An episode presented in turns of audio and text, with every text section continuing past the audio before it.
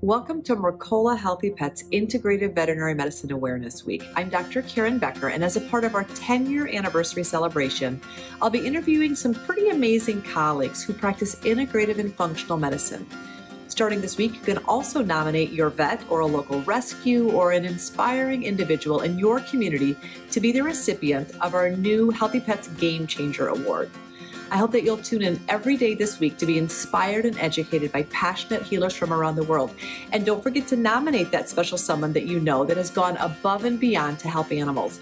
Again, thank you so much for your support.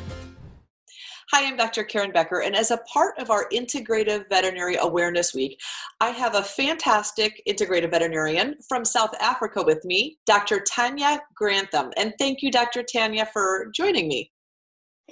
Thank you, Dr. Karen. It's uh, really a pleasure and an honor. It was so exciting. So, tell our viewers and listeners or readers a little bit about what inspired you to become a veterinarian and mm-hmm. your evolution after veterinary school into the really unique type of practice that you're in right now. Okay, so I was growing up on a farm in Africa. I had a farm in Africa, and um, I was the, I was five years old and I rescued a lizard from the dogs. And when my father came home that night, I said to him, "I'm going to be a vet." And so the next 20 years of my life were spent fulfilling that dream. And um, when I left vet school, I moved into or started working in a conventional small animal veterinary practice, which I worked at and then owned um, for a total of 13 years during sort of the last three years, uh, my own health um, took a turn for the worse, and it prompted me to sell, which got me into the integrative stuff. But prior to that, I'd been doing a number of surgeries on my patients, mostly dogs, and some of the medial patellas, you know, repaired well, others didn't. Same with the cruciates, same with the hips, and so I started to question why did some recover and some didn't. Number one, and number two, how could I improve the outcome for more of my patients? So I'd already started to investigate hydrotherapy. So that was sort of the late 1990s. Um, and rehabilitation or physical rehabilitation was really coming, starting in the Northern Hemisphere at that stage. And so that's how I got into um, signing up at the University of Tennessee. And the rest is history. Once I, I sold my practice and once I was healed, and I am, thank you. I'm very grateful for that. Um, I opened a physical rehabilitation facility for dogs and cats. And wow. that's where I am now. So, so interesting. So, first of all, good for you for sometimes the universe deals us physical issues that force us to stop and address our, mm. our own health. Um, I'm thankful that you took the time that you needed to physically recover. I think oftentimes especially veterinarians, we oftentimes deny our own well being, our own physical, emotional, or spiritual well being because we just don't think that there's time. But really, how effective of a healer can we be if we ourselves aren't necessarily healed? So, good for you for for focusing on yourself and making sure that you are in a state to be able to continue on. That's awesome. Yeah, when you, you were first investigating physical therapy. And you know, this is something that I find interesting in the human realm. If humans undergo knee surgery or hip surgery, physical therapy is is not just automatic. We know that it helps with pain, it improves outcomes, it improves long-term well-being and health span. Why do you think it is, Tanya, that that's not necessarily the case in veterinary medicine? That I feel like there could be a little bit of a gap between mm-hmm. veterinarians understanding the depth and breadth of how important physical therapy is, not just post surgery, but as a modality for dramatically improving health and well being? Yeah, it's um, it's a very good question and a very valid one. Um, firstly, I think as as Western veterinarians, we want research and we want um, what we prescribe to our um, pet parents or for our patients to be um, proven. And the the research is coming for for physiotherapy and the effects of physical therapy in the animal realm but 20 years ago it wasn't there and there's still not the same amount of research available in the animal realm as in as in the human realm. So i think that's the that that's often what i hear oh but there's no proof. Yeah. Um and interesting in the moment the moment you go but it's been proven in human therapies no they're not the same. So I, i'm i'm not certain. I think i think there's a um unless you've been exposed to the effects of physiotherapy i don't think you're necessarily aware of it yeah. unless you are an athlete I also don't think you're necessarily aware of the benefits of movement and exercise and how badly you're affected when you are not mobile. Yeah. Um, and I think the same applies to our to our animal companions. Um, and thirdly, I think that there is an element of well, there's an element of not knowing. Mm-hmm. So the information is not being um, distributed adequately or there's not enough of it. And because our colleagues don't know, I think there's a fear factor as well, like, oh, will it, won't it? What if I look like a fool if I prescribe this? And so I think that's a that's a whole element on its own as well. You know, when I went to veterinary school 25 years ago, they talked about exercise being important but at least just in terms of what I can recall, I didn't have specific guidelines about how much exercise, what type of exercise. They generally said, of course, you know, diet, nutrition, and exercise are important for managing primarily weight, is what I was taught 25 years ago. Hmm. But there's so much more to that. How? Wh- what has the reception been when you started your your practice focusing on maintaining the musculoskeletal health but also managing pain a massive issue in and of itself. Has your reception been warm in your environment or what's the temperature of the veterinarians understanding really the depth and breadth of what you're doing in south africa?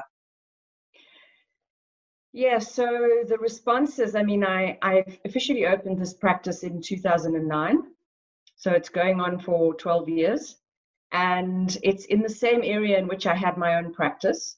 So I made very certain that I didn't do any standard veterinary work when I opened. So I was not to be viewed as a competitor.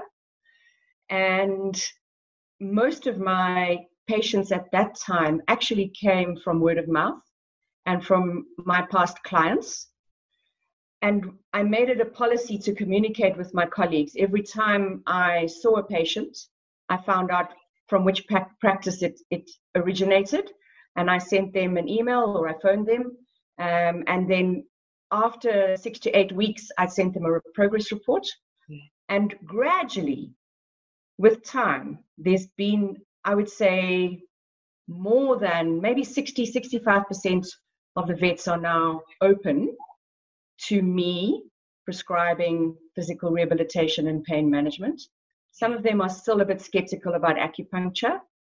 Um, but now more of my referrals come from vets than they do from word of mouth. It's so over a decade it's changed. That's super inspiring for me to hear. That's hmm. exactly why that that's one of my goals of this awareness week is to offer conventional vets that maybe have apprehensions or don't even know about the amazing things that integrative medicine can offer and and really physical therapy or physio isn't i mean physio to me is just kind of a uh, I don't want to say mandatory, but it's something that that I feel so strongly about in terms of dramatically improving health span and potentially lifespan. Um, so, so talk to me a little bit about uh, what some what your passion is right now. Would you say that you have that as a professional you have evolved over the last decade as you opened your practice or where where is your passion flowing right now? Um, absolutely. Um, it's certainly not what i anticipated for the 20 years that i worked towards becoming a vet. And even when i qualified my driving force then when i was younger was i really want to make the animals feel better. And and that hasn't changed. That is still fundamental but what I've discovered after spending 30 to 45 minutes with patients and clients repeatedly, regularly, once a week, twice a week, is that I have a passion for um, empowering people. And I really would like them to be informed. I, I firmly believe that the more information we have, the more options we have, the more likely it is, the more empowered we definitely feel, but the more likely it is that we're going to make a decision that suits us as a family or as a person and my animal or my companion or my pet that fills a role within that family. And it's it's incredible how many i mean i think intravertebral disc disease is always controversial and we have a situation here where often the clients find me quite by accident and they have been given an option of surgery or euthanasia and neither one of those is palatable to them as the parent they find me I would say in 80% of those cases, we get a result. Does the dog walk perfectly? No, not always, but we manage pain and the dog is functional and the dog is still very much a part of the family. And so it's really um, it's education on on the level of the public and the pet owning public, and it's education on the level of my colleagues. Um, that really I think that's my driving force at the moment so good. And you know what I'm hearing you say, Tanya, is that communication, how you started your practice to try and manage um, apprehensions from your colleagues, is um, excellent, clear, and direct communication. Mm. And your passion still is excellent, clear, compassionate communication that facilitates a knowledge base that empowers owners to make good decisions through having enough knowledge outside of maybe what they um, knew was available. So you're providing this tremendous resource. Are you um, are you in terms of you fulfilling your your passion uh, in addition to communication and establishing those relationships with your clients talk to me a little bit about purpose you know that's way bigger than being a vet um, my purpose every single day is to be the best version of me that I can be. And if that means assisting however many patients come through my doors with the humans that also come through my doors, um, then then that is it. And it it will all return to me because ultimately we're all connected. And that connection, whatever I do, that is the best version of me, goes out into the universe and we all are one, it's going to come back. Um, I don't, it, I don't know if that's really, it's my, it is my purpose. Is every single day I get up and I say, what am I going to do today? I'm going to make a difference, and then I get up and go out there and do the best I can. So good, so good. And would you say, um, if you could depart one idea or thought or um, insight to both your the veterinarians around you conventional or integrative or otherwise to the other professionals or to pet parents tanya what what would you what would you like to share I think to to the vets out there, I would like to say that moving into this sphere, following on from my illness, has allowed me to manage my time in terms of appointments. It mm. has given me more fulfillment than I thought possible. And um, I'm still doing what essentially fundamentally I wanted to do, which was help the animals. And so when we're living in an era of compassion fatigue and burnout and all of those new age diseases, if you like, um, the more you can diversify and the more you have available to you, the greater your range and the greater your choices. And therefore, you're less likely to actually falter. So good. So good. And and so true. Um, you you you are providing good insights because you have learned them through your own personal trials and tribulations. But out of that, you have carved out a niche that allows you to care for yourself well, but obviously care for your patients and their family units as well. So, what you're doing is inspirational.